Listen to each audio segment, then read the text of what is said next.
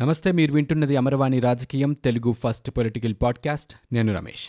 ఇప్పటి వరకు ఉన్న ఏపీ పొలిటికల్ న్యూస్ చూద్దాం.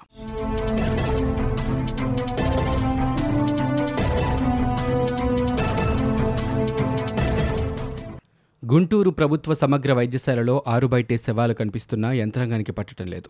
శనివారం ఉదయం నుంచి ఆదివారం ఉదయం పదకొండు గంటల వరకు ఆసుపత్రి ప్రాంగణంలోనే ఒక మృతదేహం ఓపీ వార్డ్ నెంబర్ పద్నాలుగో నెంబర్ గది వద్ద పడి ఉంది. మరో శవం పొదిలి ప్రసాద్ మిలీనియం బ్లాక్ వద్ద ఉంది. రోగులు ఈ సవాల మధ్య రాకపోకలు సాగించారు. వీటి ఫోటోలను ఆదివారం మీడియా ప్రతినిధులు చిత్రీకరించడం చూసి అప్పటికప్పుడు యంత్రాంగం అప్రమత్తమై వేరే చోటికి తరలించారు. ఆ చనిపోయిన వారెవరూ కోవిడ్ బాధితురా లేక సాధారణ రోగులు అనేది మాత్రం ఇంకా తెలియలేదు. కరోనా వైరస్ వ్యాప్తికి అడ్డుకట్ట వేసే క్రమంలో లాక్డౌన్లోకి వెళ్ళిపోయిన దేశంలో దశల వారీగా కార్యకలాపాలను కేంద్ర ప్రభుత్వం పునరుద్ధరిస్తోంది. ఇప్పటికే అన్లాక్ వన్ అన్లాక్ టూలలో పలు ఆంక్షలను సడలించింది కేంద్రం. వచ్చే నెల ఒకటి నుంచి మొదలయ్యే అన్లాక్ త్రీపై దృష్టి పెట్టింది.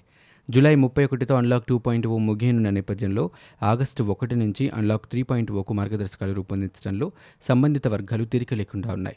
ఇందులో భాగంగా మరికొన్ని సడలింపులపై కేంద్రం కసరత్తు చేస్తోంది. ఈ క్రమంలోనే ఒకటో తేదీ నుంచి సినిమా థియేటర్లు వ్యాయామశాలలు తెరుచుకోనున్నట్లు అధికార వర్గాల సమాచారం. సినిమా థియేటర్లలో ప్రామాణిక నిర్వహణ విధానం స్టాండర్డ్ ఆపరేటింగ్ ప్రొసీజర్ ఎస్ఓపి పాటిస్తూ సామాజిక దూరం ఉండేలా చూడనున్నారు. ఈ విషయంపై ఇప్పటికే యాజమాన్యాలతో కూడా సంప్రదించినట్లు కేంద్ర సమాచార ప్రసార శాఖ కేంద్ర హోంశాఖకు ఒక ప్రతిపాదన పంపినట్లు తెలుస్తోంది. మరోవైపు యాభై శాతం సీట్ల సామర్థ్యంతో థియేటర్లు తెరవడానికి యజమానులు అనుకూలంగా ఉండగా సమాచార మంత్రిత్వ శాఖ మాత్రం తొలుత ఇరవై ఐదు శాతం సీట్ల సామర్థ్యంతో థియేటర్లు తెరవాలని అన్ని రకాల నిబంధనలు పాటిస్తూ సామాజిక దూరం అనుసరించాలని సూచించింది. ఇక పాఠశాలలు మెట్రో సేవలు మూసే ఉంటాయని కేంద్ర ప్రభుత్వం అధికార దృష్టికి తీసుకొచ్చారు. సడలింపుల్లో భాగంగా కేసుల సంఖ్యను దృష్టిలో ఉంచుకొని పరిస్థితుల మేరకు సొంత మార్గదర్శకాలు నిర్ణయించుకునే అధికారం కూడా రాష్ట్రాలకు ఇవ్వాలని కేంద్రం యోచిస్తున్నట్లు సమాచారం. పాఠశాలలను తిరిగి తెరవడంపై కేంద్ర మానవ వనరుల అభివృద్ధి శాఖ రాష్ట్రాలతో సంప్రదింపులు జరిపింది. ఇటీవల విద్యార్థుల తల్లిదండ్రులతో కూడా కేంద్ర మంత్రి రమేష్ పోఖ్రియాల్ మాట్లాడారు. ప్రస్తుత పరిస్థితుల్లో పాఠశాలల్ని తిరిగి తెరవాలనే ప్రతిపాదనకి ఎక్కువ శాతం మంది తల్లిదండ్రులు వ్యతిరేకించారని మంత్రిత్వ శాఖ పేర్కొంది.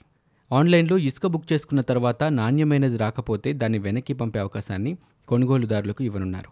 దాని స్థానంలో మళ్ళీ నాణ్యమైన ఇసుక ఉచితంగా అందేలా చూడనున్నారు.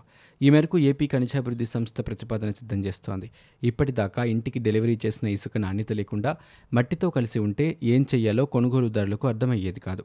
అన్ని జిల్లాల్లో నిత్యం ఇటువంటి ఫిర్యాదులు కూడా ఎక్కువ వస్తున్నాయి. పలు పట్టా భూముల్లో మట్టి సహా ఇసుకను తవ్వి నిల్వ కేంద్రాలకు తరలించి అక్కడి నుంచి ఇళ్ళకు సరఫరా చేస్తున్నారు.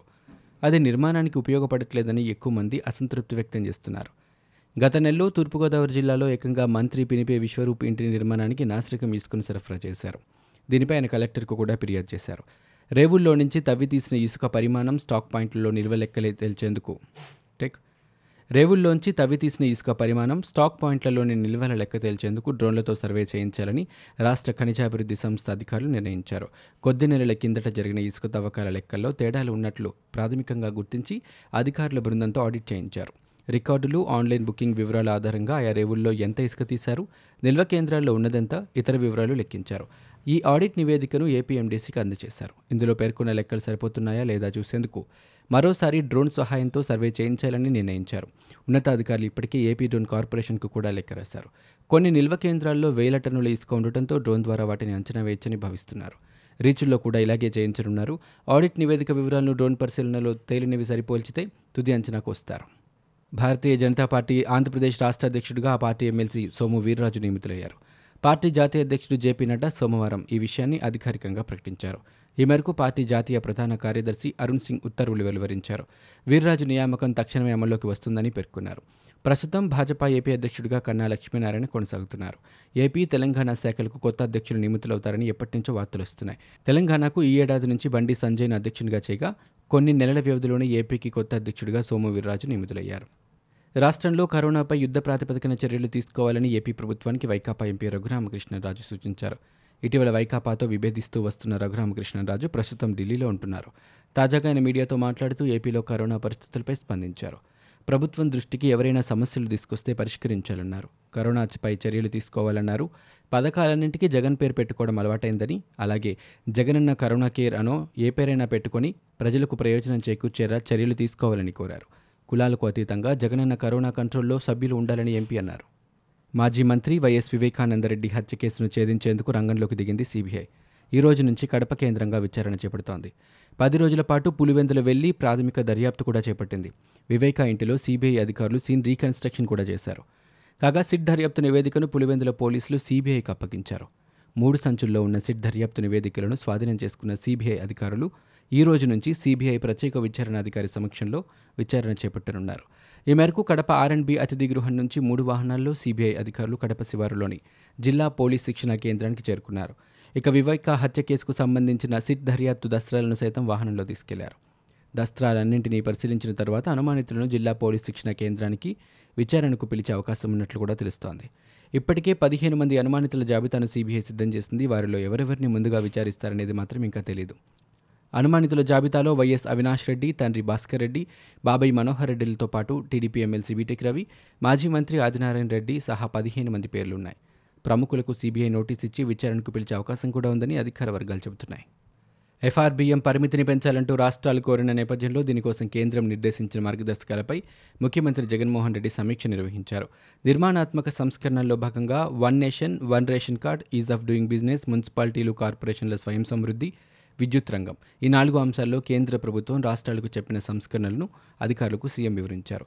తాడేపల్లిలోని సీఎం క్యాంపు కార్యాలయంలో జరిగిన ఈ సమావేశంలో సీఎస్ నీలం సాహ్ని సహా ఆర్థిక విద్యుత్ పౌర సరఫరాలు కార్మిక పరిశ్రమల శాఖకు చెందిన సీనియర్ అధికారులు పాల్గొన్నారు.